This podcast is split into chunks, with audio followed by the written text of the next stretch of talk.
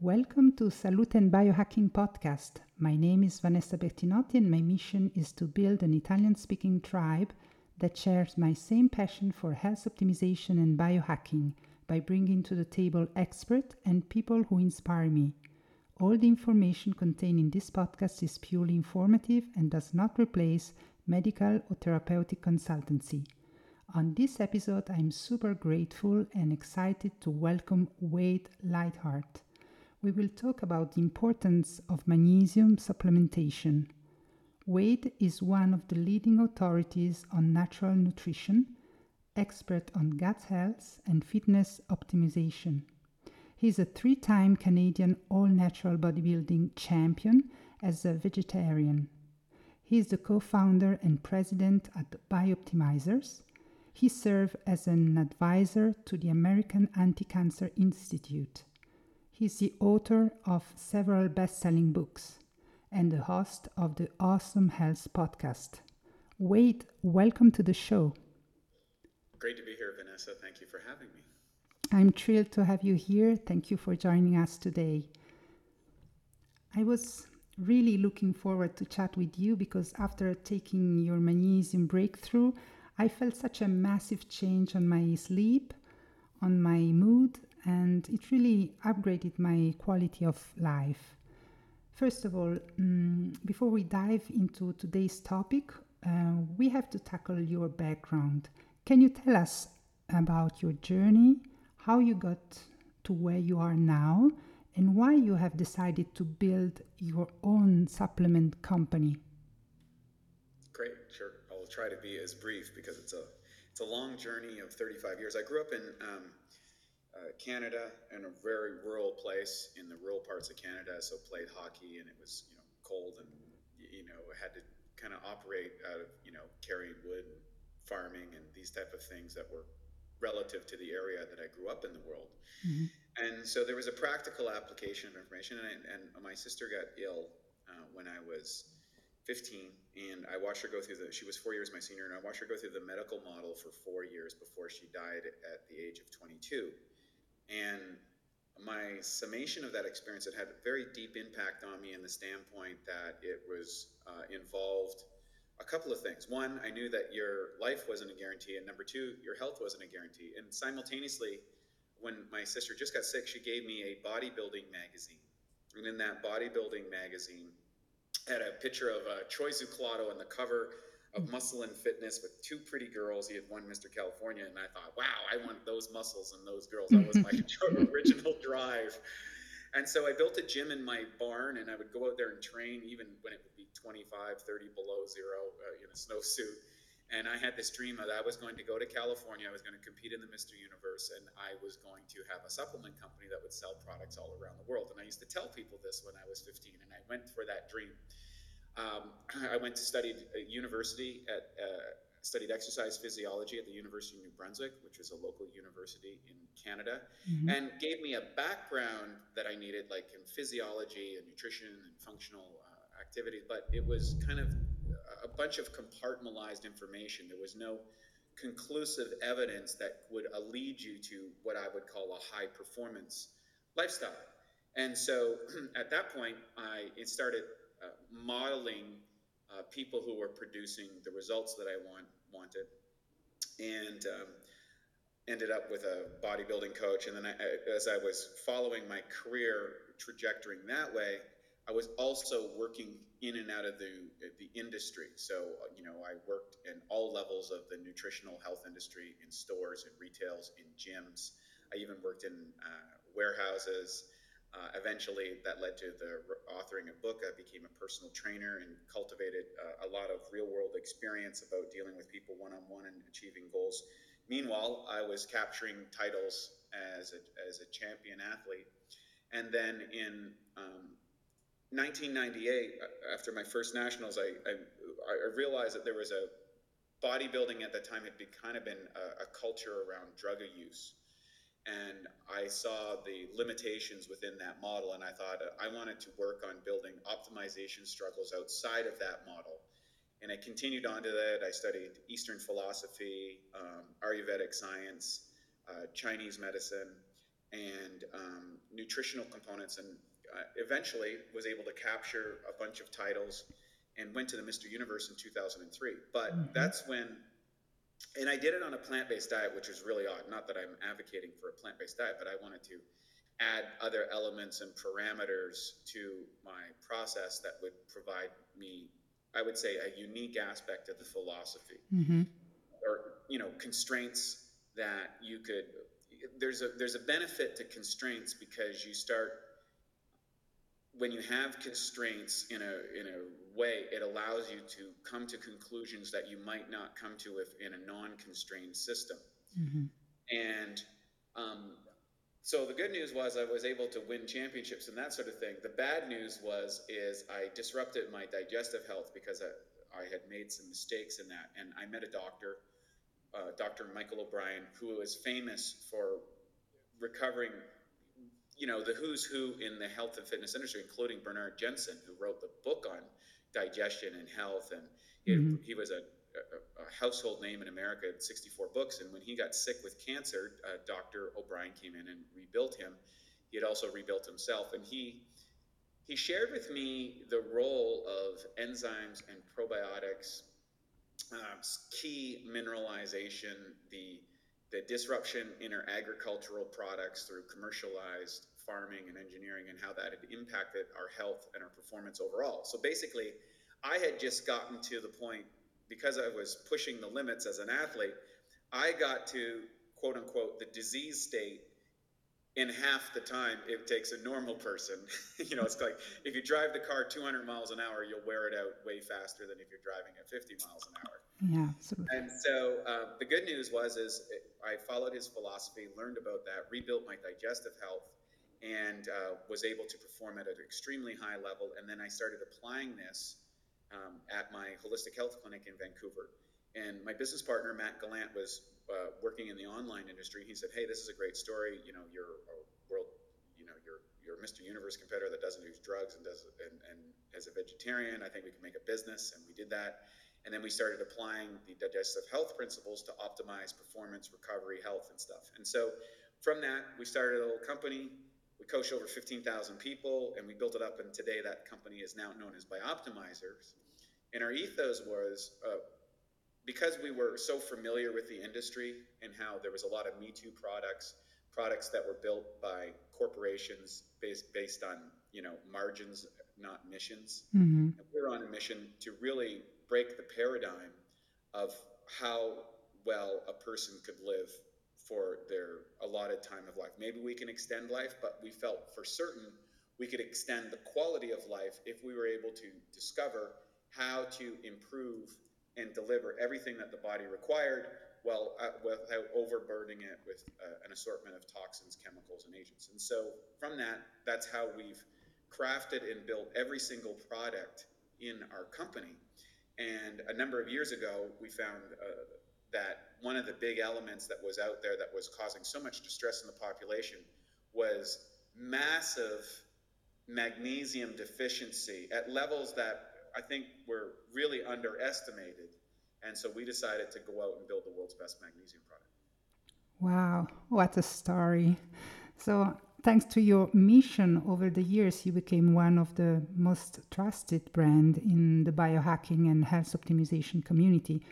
Your journey is so inspiring. So thanks for sharing. Well, I'll share something that a lot of people don't consider. I think bodybuilders in general are the original biohackers. And mm-hmm. why I say that is because in bodybuilding, you're trying to do two things that are in opposition to evolutionary biology. And so, for example, uh, carrying excess muscle mass and having uh, what I would say highly reduced body fat below the level. So you're below, you're above levels of optimal muscle mass, and you're below optimal levels of uh, fat uh, tissue. Mm-hmm. You need a certain amount of fat in the body. And we've evolved to uh, like to carry a certain amount of muscle, and we've evolved to carry a certain amount of body fat within a healthy range. But bodybuilders are trying to tip the apple cart in for an outcome.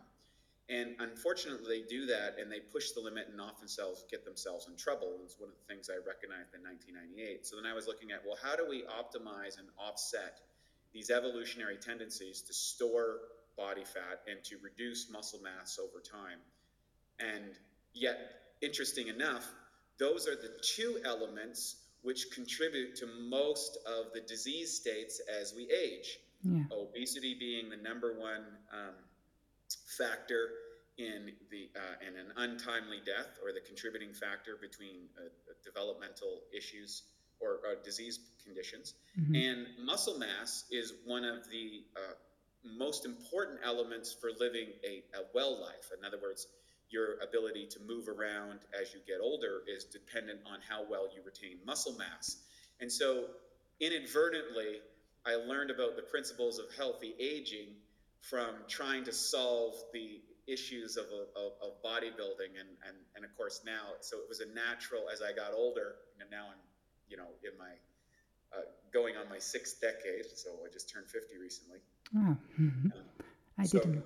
Now it's like, okay, um, what are these principles that is going to allow me to make the next fifty years uh, commensurate with the last fifty?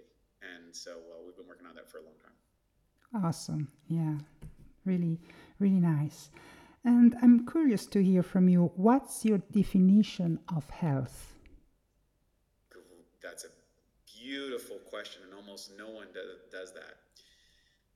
To me, health is composes a lot of things. Number one, it's something that when you interact and engage in life, it is recognizable by those around you. In other words, there's a light in the eyes. Mm-hmm. There is uh, an energy within the voice. The, the body is carried in a certain way that people can recognize as that person is light, they're vibrant, they're, they have energy, they light up a room. So that's the, to me, that should be the end point of health, that it should be easily and demonstratively recognizable by the people that you're around.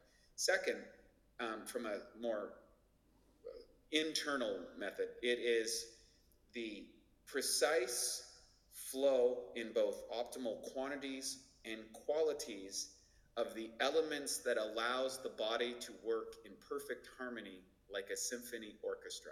Mm, and so when you have that internal mechanisms working, the externals automatically produce you, uh, you, you are automatically and observable by the population, even if they don't understand what the internal workings are. And so that's a combination of what you got genetics wise. It's a combination of the environment you have. It's a combination also of your mental attitude, as well as the habitual practices that you have worked out in your own life to optimize, uh, you know, the hand that you were dealt by God. Fantastic, fantastic definition. Right. I love it. And um, before talking about supplementation, it's crucial for me to talk about food. Why today food doesn't have the same content of nu- nutrient that used to have one hundred years ago? Yeah, great question. So um, largely in part when the Industrial Revolution happened, according to my researches, and, and, and Canada has been a big food producer for many years. In fact, uh, a large immigration process occurred in the United States or in, in Canada from Europe uh, after both world wars for people looking to uh, that had skills in the realm of farming. And in what happened after World War Two uh, was very unique in the fact that there was a population explosion. And it, with that population explosion, and you know, known as the baby boom, mm-hmm. uh, you know, technology had allowed cultures to interact in ways they never had before. The development of radio and television, uh, the war cultivated new shipping lanes, and all of these things started to happen where culture started interacting. People wanted, uh, people wanted, you know, uh, they wanted orange juice from Florida, and they wanted, you know, they wanted pasta from Italy, and they wanted bread from, you know, the Ukraine or from, uh, yeah. you, you know, Canada or whatever. So, so there became this, you know, coffee from South America. So all this exchange started to happen on a on a really large scale, and with this population explosion that happened with the Industrial revolution, people started moving to cities and manufacturing started to change. And we realized that there was less people producing food. And we had a, and so governments began to create regulatory bodies, and scientists began to look at ways to increase food production. And what happened is we moved from the traditional methodologies that had been practiced for thousands of years in farming, where, where people had crop rotation, they would work uh, minerals and you know manure into the soil to create probiotics and mineralization inside the soil, and then they You you know you'd grow tomatoes here one year and potatoes in that spot next year, and you'd plow hemp into it one year and you'd have a year of fallow. This was a regular cycle that happened in all cultures. Well, these industries said, well, we need to make these quotas. We need to create um, you know staple foods, you know wheat and corn and uh, soy and you know all these different grains and stuff like that in order to meet the demands of the population. So they developed monoculture farming practices where you started using large industrial machines instead of manual labor, and you started to to uh, produce uh, you know massive amounts of subsidized foods because they wanted to make sure that they could stabilize the food production, because famine has plagued humanity throughout history. And so the intentions around that, I think, were noble. And in doing that, uh, the, the development of chemicalization now started to influence our farming culture. And so we realized, well, we could we could increase the yield if you added fertilizer mm. to the crops. Well, yes, so you produce, say, corn faster, or you produce wheat faster, or whatever it happened to be. And the problem was, is that you extracted a great amount of the uh, protein and minerals out of that food. So for example, if you look at uh, wheat one hundred years ago, uh, which is a staple of, say, Canada, um, mm-hmm. ninety percent of that, it was ninety percent protein. Today it's less than seven percent. There's been a degradation because of the accelerated growing techniques that have been used through monoculture farming. Also with monoculture farming, you're not reconditioning the soil. So Uh, you know, fertilizer was accelerating it, but the essential minerals weren't used. And what happens is the plant will give up its protein, convert that to enzymes in order to do that. And so then the, and then what happened is the immune systems of the plants began to weaken. So they'd get different types of diseases and bugs. And so again came the science that says, well, we can develop, uh, we can develop uh, chemical agents, you know, that we could spray on the uh, on them to to kill the bugs or to kill the pests that were uh, disrupting that. And that also disrupted the uh, microbiome that's associated with the various plants. So under normal conditions, we would be eating plants that had the adequate amounts of protein content, enzyme content, probiotic content, as well as the concordant minerals. Now, today, with commercially grown food that's using all these chemical agents, and then multiple generations passed down for literally, like you said, almost, uh, it's, we're working on about eighty years now. The, well, the food that we're eating today is nothing like it was uh, multiple generations before, which is leading to two aspects. One, uh, a buildup of toxicity in people from the chemical agents that puts a load on the human body to, to, to, re- to remove.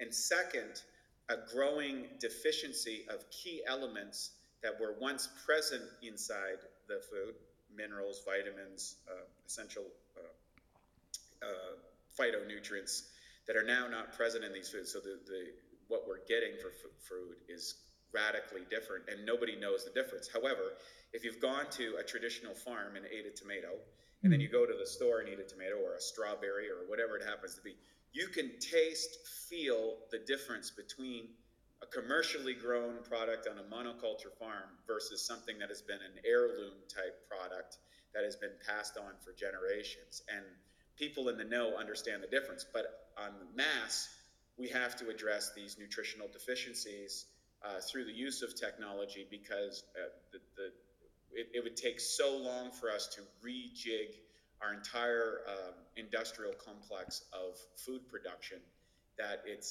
it's not practical with the population size the way it is today. Yeah, I agree one hundred percent. This situation is really complicated. The soil depleta- depleta- depletion, mineral that are lacking in our diets are going to be a real challenge for most of us. if we want to, to live healthy life, uh, eating healthy food is not enough. Can you tackle a little bit more on this topic?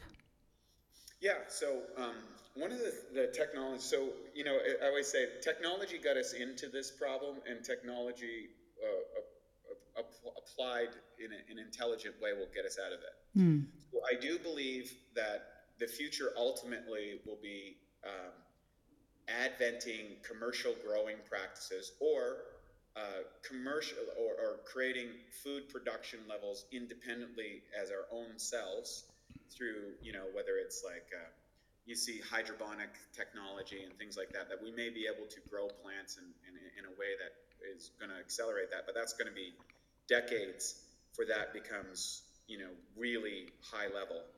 Mm-hmm. Um, that would meet the needs of the food. So we have to look at the individual right now, you, the person, and you need to be able to make adjustments individually for a couple of things. I say to start off, you want to know your genetic predispositions and where you might have trouble absorbing some foods, what diet is right for you, uh, what foods are minerals and vitamins might not uh, manufacture well. And then you would look at uh, your overall toxic load.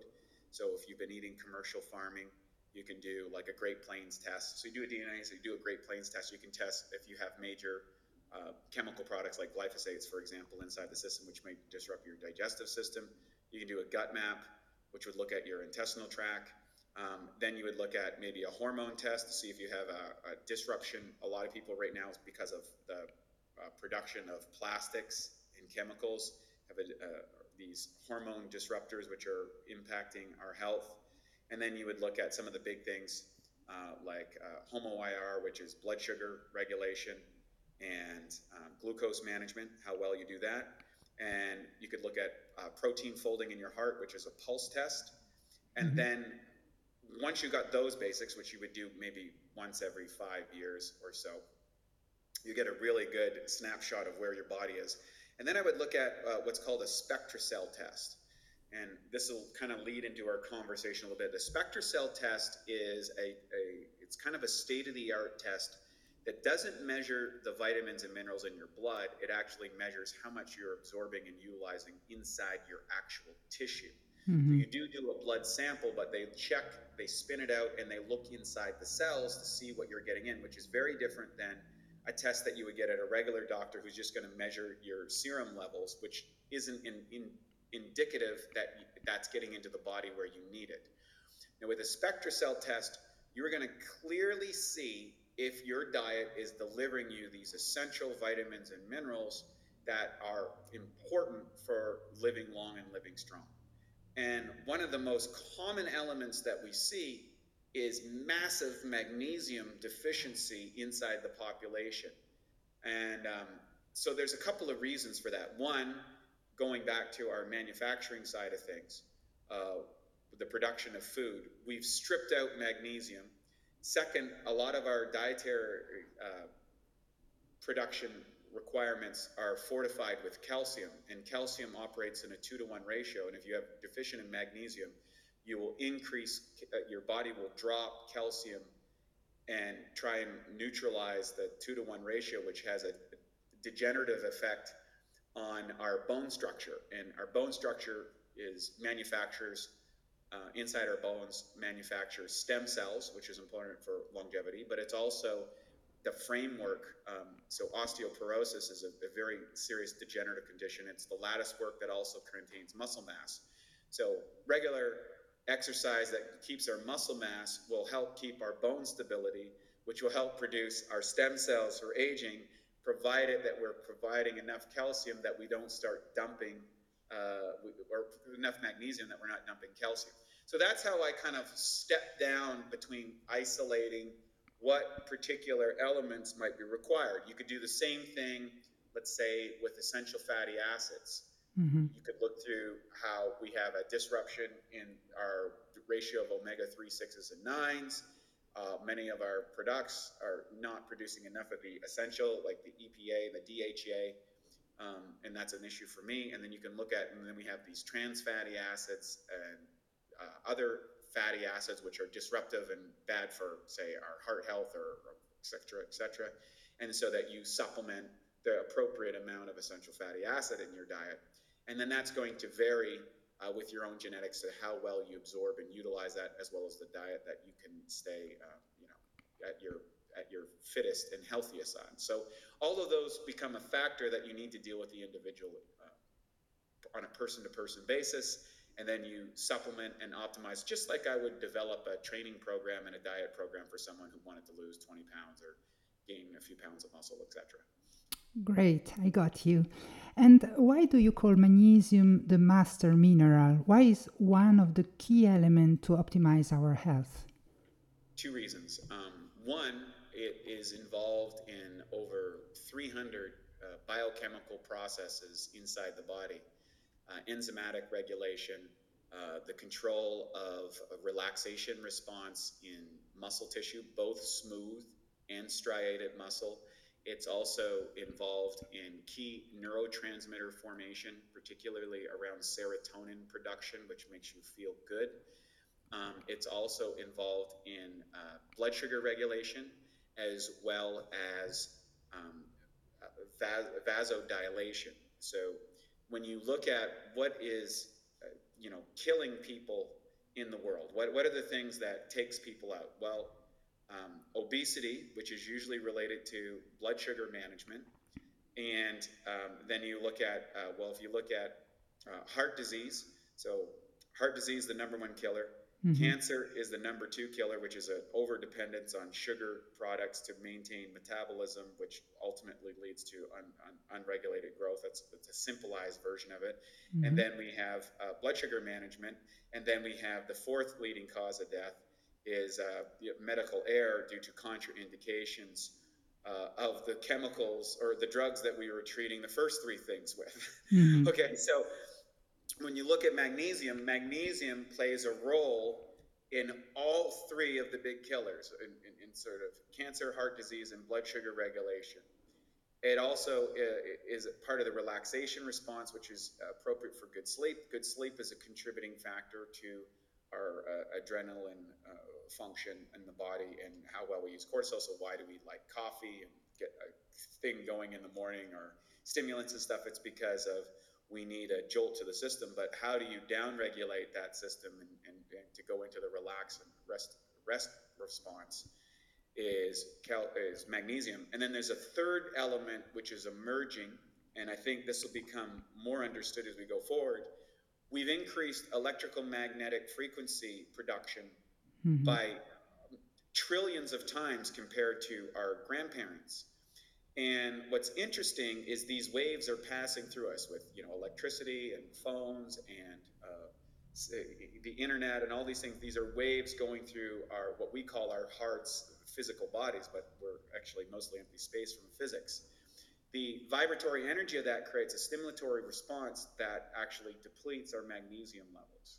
And so with the rise of technology, magnesium requirements are increasing, while our magnesium accessibility from our diets is decreasing, creating pressure on both points. And when we uh, fill that void with a well thought out full spectrum magnesium that's delivered to the various parts of the body, people start to report a variety of positive responses in what looks like a, a, a host of unrelated areas. And when people start seeing that, they go, well, how did magnesium make me sleep better? How did it make my, you know, my migraines go away? How come I have more energy? How come, uh, you know, my bone density's up? All these different things.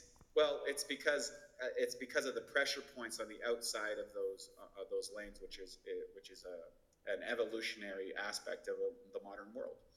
Yeah, it's fascinating. Yeah, everything is related. Um, and why magnesium is the only nutrient that defeats stress at a cellular level? Yeah, great question. So uh, when I was uh, first got into the magnesium equation, I was kind of wondering that question as well. And it went back to um, Charles Poliquin.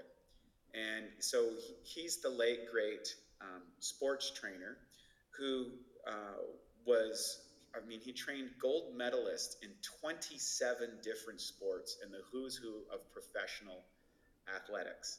And so he had some interesting information, and he would, I think he spoke twelve or thirteen languages. He'd read research papers in other countries because there was uh, biases within each country of how research dollars were allocated. And this would lead to certain conclusions in one country that you wouldn't come to another.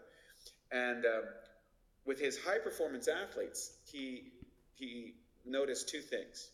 One um, was he would determine whether they could make a gold medalist or not by their neurotransmitter dominance. And he was the first guy to connect uh, Western medicine with Eastern medicine through the five elements related to neurotransmitter dominance. And number two, he re recognized that the ability of those athletes to train and recover was largely in part to their ability to rebuild their neurotransmitter levels so that they could train at a high level. And in order to produce the neurotransmitters to make your brain recover properly, guess what?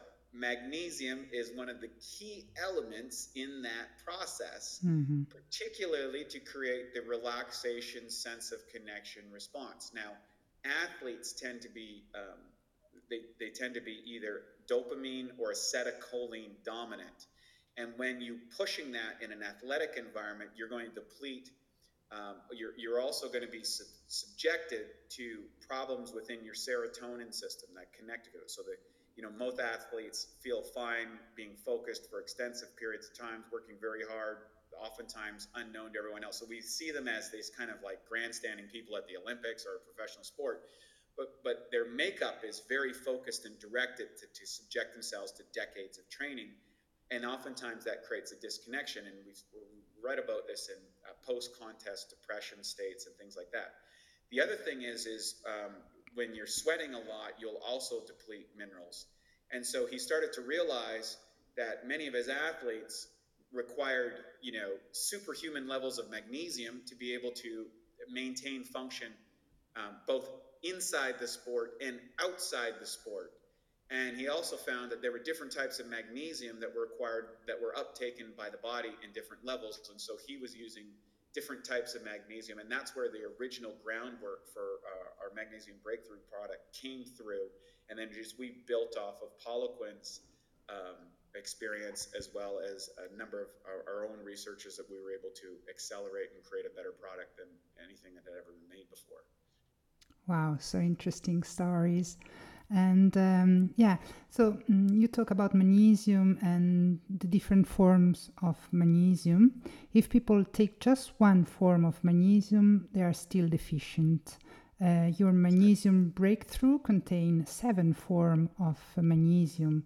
Can you explain why it is important to get all seven forms of magnesium if we want to transform our life? Can you walk us through the benefit of each one of the, of the seven forms and how they work on different parts of our body? Sure, sure thing. And just so people want to know, um, foods that are rich in magnesium are dark chocolate, avocados, like nuts, almonds, cashews, Brazil seeds, pumpkin, flax, and chia, bananas, leafy greens, tofu, and legumes. So that's your, you always want to find a base in that. And uh, one of the things I always say, if, if you crave dark chocolate, you probably have a significant magnesium deficiency. So people, and chocolate, of course, is almost everybody craves it. Well, people don't realize that the craving is underlying a deficiency that your body's trying to get, and chocolate is a great source of that. Um, also, most people, when they eat nuts, especially if it's got a little bit of salt on it, they have a very hard time controlling the portions that they're going to eat, and that's because of the sodium and magnesium, which are elements of our neurotransmitters. It's not so much the calories that we're trying to get, it's the sodium and magnesium components, which are often very supportive of a person's internal function, even though you can eat, you know, several thousand calories in a couple minutes mm-hmm. on, on, on some salt nuts. So um, mm. let's get into the different types of magnesium that uh, you will find in various types of magnesium supplements and what they all do. So we got yes. uh, common element magnesium chelate, which is involved in quieting the nervous system and helps produce neurotransmitters. Citrate, magnesium citrate. And by the way, when you hear this, this is just the chemical bond that's associated with the magnesium, and that will have a, a different size of the molecule, which will determine how well it's absorbed by different parts of the body. Magnesium citrate, that tends to draw, be in the intestines more, and it'll draw water in there.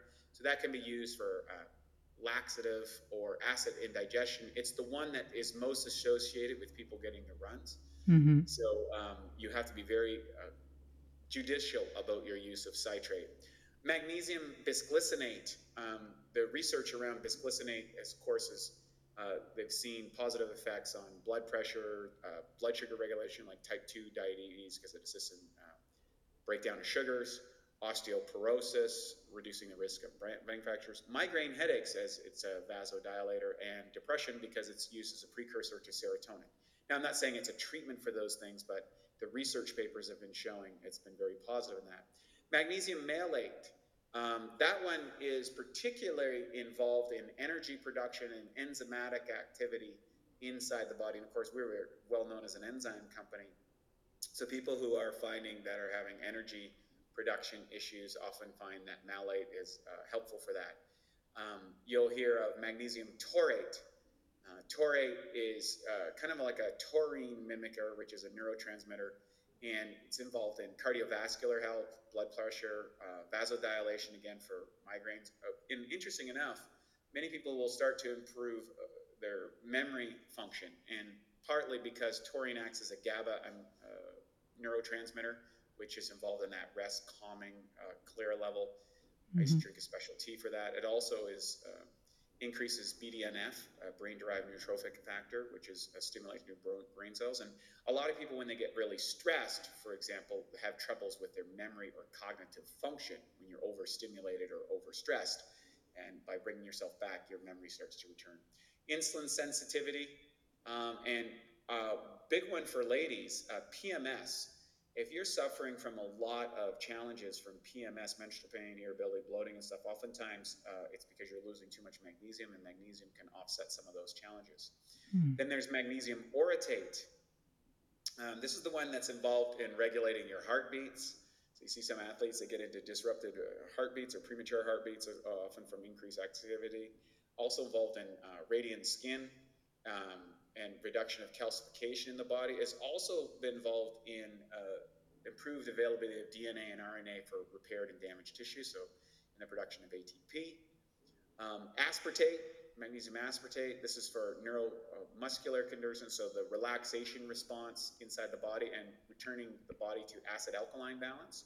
So you'll keep your pH of your blood at a certain level. When you're too acidic, your body will dump uh, things like uh, magnesium into the blood to, to sort out the pH. Mm-hmm. And then we also have uh, magnesium sucrosomial, which is a new type of uh, highly bioavailable uh, uh, magnesium that we've added to the formulation, which is extremely well, and, it, and it, it's absorbed and utilized very well, and is associated with all of the benefits that we issued before. And then in combination with that, you have to look at how well is magnesium uh, brought into the body. Uh, so you think use things like humic and fulvic acid, a monoatomic blend. Humic and fulvic acid is the elements that plants use to convert inorganic minerals into bioavailable minerals. B six and manganese are also delivery agents that accelerate the utilization of those magnesiums. And so we've put all of those into a specific formulation. Uh, I think we're on our fourth generation now, magnesium. Um, to produce the best possible result by providing the precise amount of these elements in a unique way so that you can get more bang for your buck. Mm, great, fantastic uh, overview on all the seven forms of magnesium. Um, now that we have understood how critical magnesium is for everything, our listener will run out to a local drugstore or health food store and buy some magnesium. But uh, why most magnesium supplements fail to help us to beat stress, get fit, sleep better, and recover faster?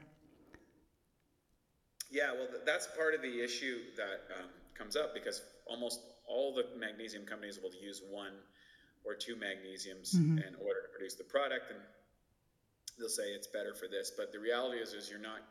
It will be relative to that individual. And when I first got into the magnesium thing, I bought every single magnesium there was on the market. Had this, mm-hmm. both Matt and I, we had this big counter full of stuff, and we were taking them independently and, and tracking the results when we get the runs and how we get the feel and the results in the body. It took us many months. And then the size of the molecules are different. So in order to produce a, a multi-type of magnesium that has all different types of magnesium, you have to have special machines and special capsules in order to hold the magnesium. And you, you want to reduce the excipients. Excipients are flow regulators because otherwise they'll all stick together. And but most people use chemical excipients that we don't like, so we want to avoid those as well. So the production of producing a high-quality magnesium without the negative excipients that will deliver all of them, no one's been able to do that until we figure that out. And so you're really only getting a fraction of the benefit if you're trying another magnesium. And there might be benefits to that, don't get me wrong, but it's not going to be comparable to something that delivers to all parts of the body, uh, like a symphony. Mm-hmm.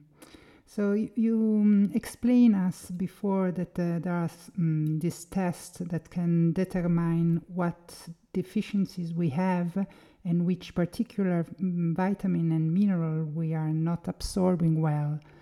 Um, so um, can you remember me the name? Yes. Is spectrum test, right? Spectracell is the name of the test. And okay. For those who want to listen, uh, they can go to my podcast, episode twenty-five. I actually list all the tests that I just referred to at the first of our podcast and explain each one um, with my naturopathic doctor so that you can go through it and understand mm-hmm. how each one uses and how they're related to each other. But the Spectracell is definitely one that will transform your life because it gives the specificity to the, the deficiencies that you might have. And you can do that test, take some supplements over the course of, say, six months, come back to the test, and you can actually see that you uh, that they work. Mm-hmm. And that's uh, very uh, rewarding because now you're putting real data and science that you're applying to yourself individually. And that means, and rather than trying to take all the supplements out there in the world, you're p- applying specific supplements to your unique situation and getting them, uh, the most value out of them. Mm, excellent. And you often talk about the bucket theory of nutrition. Can you explain us what's that theory it's all about? Yeah, and I, I illustrate that in my course, which I give away on my website, called The eighty-four days.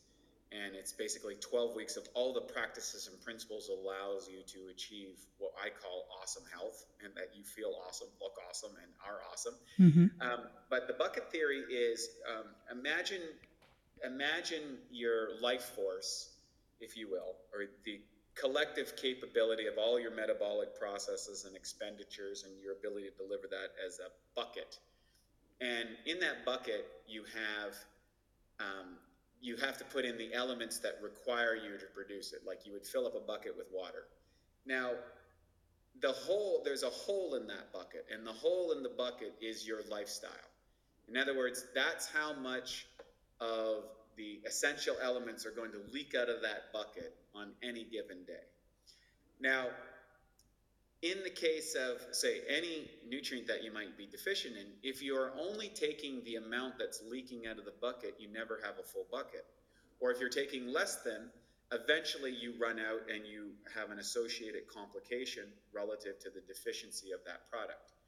And what I suggest people is to fill up the bucket Uh, in a fast process, and there is a science that was developed by Doctor Abraham Hoffer, Doctor Linus Pauling, and Doctor David Hawkins called orthomolecular nutrition. They started in the seventies, and what they were determined is that you could they were able to treat advanced states of illness by super uh, loading of various elements Uh, inside the body. One of the most famous ones was vitamin C. So in other words, you would take vitamin C and you would take as uh, divided dosage of the day till you, you broke the G I barrier, which means you got the runs. And then you would titrate down, you would lower the dosage to, let's say you got up to ten grams, you would lower it to nine. When your body hit saturation again, you get the runs, you'd lower it to eight, and then you'd lower it to seven until you only needed a small fraction of vitamin C every day, and then you would retain uh, your functioning of the body. And so what I did is I extrapolated that information and started applying in my research facility to a variety of people. So I was like, okay, well, we've determined, for example, that you have X, Y, Z, and you're deficient in magnesium, you're deficient in B twelve, and you're deficient in vitamin D. Okay, great. We're gonna pick one of those things independently, and we're going to increase the dosage uh, to, to your maximum tolerance level, and we're going to hold you there until that deficiency is is completed, and then we're just going to reduce the dosage that you're taking um, so that you replace what's coming out of your bucket. That's essentially it. And then you could systematically go through the deficiencies in your body. That way, you get the experience of what it's like to have a full bucket of that component, because most of the um, R D As, the, the recommended daily allowances for uh, elements, were based on the prevention of a disease. In other words, it is just the amount that would prevent you from getting scurvy or rickets or whatever it happened to be, the disease condition. But none of them were dealing with what would be the optimal levels. And so I believe that the body had a self-regulating system, which was known as, hey, I would feel either nauseated or I would get the runs if I was taking too much of a product. So we could use those um, you know, evolutionary bio, uh, biological systems that have cultivated over a million years of what was the top end. And we could look at the R D A, and we could look at the individual testing, and then we could apply that, fill up the bucket in every one of those nutrients, and see how people feel, felt. Well, turns out they felt awesome. Mm-hmm. And, uh, you know, they were like, wow, now, now I'm able to target my nutrition. I'm able to maximize the amount on an individual basis. And the variance between people is significant. Some people do well on, you know, five hundred milligrams of magnesium a day. I have other people that need three grams per day. Mm-hmm. Uh, well, you can't determine that from an R D A. You can only determine it from your own experience and your own uh, application of that. And so that's what I, I suggest and recommend for all of our um, clients and the people that we interact with. And it, the results are extraordinary. Wow. Yeah, it makes total sense for me, this explanation. And you also have developed a game changer formula to rebuild the nervous system in uh, ninety days. How do you came up with this formula, and what does it consist of? Oh, you mean to repair the nervous system? Yeah, with the magnesium. Yeah, so uh, one of the things that I, I did for myself, because I was running three companies, and even though I was at the high level, I you know was relying on stimulants and stuff and burnt myself out, and that's why I developed this. Mm-hmm. So basically you start at um, uh, two capsules, which is about a half gram of magnesium, and you take it in three divided dosages. So you'd start out maybe one and a half grams, so maybe in the morning, at lunch, and at, at dinner time. And then you'll add uh, a half gram per day in divided doses. So you might add one capsule in the morning, one capsule in the afternoon, and then increase that. And maybe even if you keep going, you might you would add another example, uh, like another um, serving, maybe before bed, uh, until you get up to whatever your tolerance is, and your tolerance will be determined, you'll get the runs. So if, let's say you tolerate out to three grams a day, you'll stay at three grams for maybe thirty days, or till you start to notice that your sleep's better, your functionality is better, your energy's better, you feel more relaxed, you're not emotionally reactive to stress in the system. And then you can titrate down, you'd lower that dosage down by a half gram, say on the second month, or a gram, and then backwards until you're down to uh, your maintenance dosage, which would be just filling, keeping the bucket full. And for most people, that'll be somewhere between uh, two capsules and six capsules per day, depending on their lifestyle. Wow, thank you. Yeah, and do you think um, uh, it's easy to understand if it's um, magnesium lack or it's a hormonal um, problem? For example, for menopause wo- women that don't sleep well, et cetera. Um, do you think it's easy to understand if it's a it's a problem of or- or hormone deficit, like uh, with um, that we can solve with uh, bioidentical hormone um, therapy, for example, or is a lack of magnesium? I don't know I if think I... it's it's not independent of each other. Okay. I think they're actually correlations, and I think one of the big challenges that people have to overcome, and why I suggest, you know, getting a holistic health practitioner to who understands these interactions to look at your uh, situation, is because they're correlated, not causated. In other words, you might have a, you know, as we get older, a depletion of essential fatty acid components. You might have a reduction of your natural hormones and mineral deficiencies. So the doctor will be able to run those tests, and maybe you have a predisposition for um, uh, osteoporosis, let's say, mm-hmm. which is associated with those. So you look at that and you go, okay, well, I want to address that issue. And um, you're not sleeping well at night, which is also further disrupting your, your hormone intake. So you look at it and go, okay, well, based on this person, and I'm just theorizing here, we need to, number one, boost up their essential fatty acid. We probably want to add some magnesium to the diet, and we're going to need to do something either through uh, resistance training or through going to a bone uh, density clinic where you train once or twice a week on, on, on, on increasing bone density for that individual. And that once we've addressed those, we might look at adding just the precise amount of bioidentical hormones in order to optimize that woman's function. So, you know, six months from now, she feels like her old self, her bone density is going up, she has the elements to continue to support the hormonal stuff. Because when you add hormones, you solve you solve the hormonal issues, but you but when you add hormones, that means that you're going to burn resources at a higher rate. And if you have a depletion in those key elements, you're going to run into some other problem down the road that you haven't addressed. So Um, you want to have someone that understands the role of hormones and the utilization of the essential elements those hormones require in order to operate and interact properly in the body without uh, creating challenges. And so that would be a suggestion that I would look at from mm-hmm. that standpoint. And that's very, uh, you know, low resolution, but just to give you an example of how mm-hmm. they all interact together. Brilliant. And um, I know that you have a biohacker mindset. You love to uh, experiment stuff. What are your favorite biohacks, and what new habit has most improved your life? Yeah, I would say um, uh, neurofeedback. Um, you know, I've been to BioCybernaut, forty years of Zen. These type of things has been extraordinary in increasing cognitive capacity, uh, capability to handle stress, um, you know, thought processes in the body, which is related a lot to our health.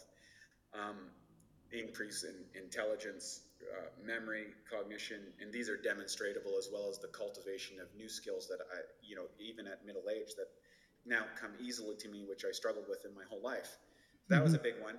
I would also say that um, using the Conover Protocol mm-hmm. of N A D treatments um, has been extraordinary. I think it's really great. Um, and on a day to, uh, on a week to week basis, um, I use things like um, an atmospheric cell trainer, which is improves your mitochondrial strength and the density of that. Uh, also cryotherapy to reduce inflammation. I use P E M F technology, um, pulse electromagnetic frequencies. I have three different pulse electromagnetic frequencies in my body. I also think that H B O T, um, Mm-hmm. it's been been great, as well as I have another machine called uh, called a HOCAT mm-hmm. machine. Uh, it's really interesting, which combines a variety of technologies: uh, radio frequencies, uh, ozone, uh, carbon uh, carbon dioxide. Um, in a specific in a specific way, you do three minutes of that, and then twenty-seven minutes in a in a high in a capsule of steam, where the ozone then opens up, so the C O two steps up and prepares you for the ozone. Then you do the ozone. Uh, you're running P E M F current through it. You're using uh, also oxygenation at that time, uh, in combination with the Nano-V technology, which mm-hmm. creates folded protein. So I do all that sort of stuff on top of uh, on top of my biohacking, on top of my weight training, on top of my cardio. Uh, and I like that particular machine because I do like ten different hacks all at one shot in thirty minutes. Wow. And so so it's it's it's efficient on the time side. And then I'll go in and do uh, stop here at Bulletproof Labs and do the cell trainer and cryotherapy. And then I have the P E M F devices at my house with Vanessa. So I'll sit on my P E M F device while I'm working and put a Nano-V on and, uh, you know, uh, get my brain and my body and my physiology great while I'm doing something else. So I try to, and our elite clients, they do the same things. We stack things together to get the maximum benefits for a time efficiency factor. Mm, great. So sounds really and, and, exciting. And, I, I, and I'd be remiss if I didn't say that weight training and cardiovascular training are a big part. So if you look at longevity, um, the, the key elements of longevity, of living long but living a high quality life, are having um, uh, top two point five percent of lean body mass. You only get that through resistance training.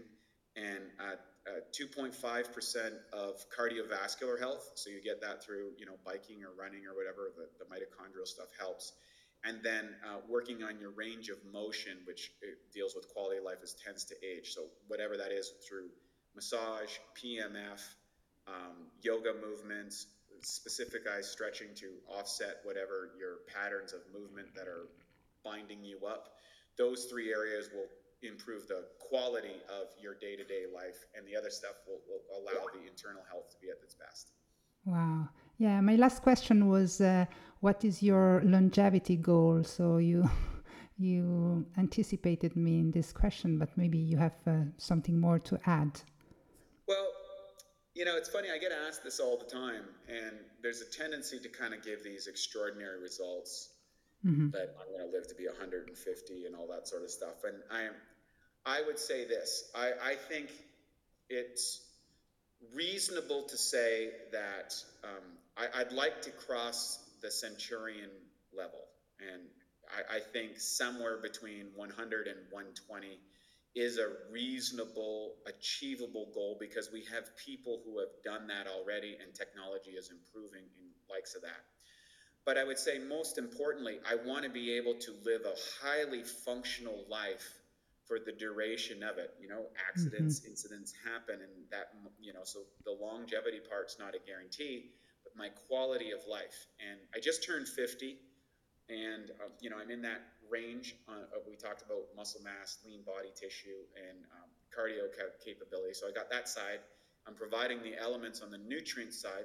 I feel great. I look great. And um, I'm functioning maybe better than I ever have on a cognitive level, thanks to the, the, the neurological training. So we're, I, I, the first half, I think, you know, I've made some critical errors that cost me, but we're we're, we're c- catching up on the backside, and we'll see how the next fifty go. And then at that point, we'll reassess at one hundred. Fantastic. Yeah.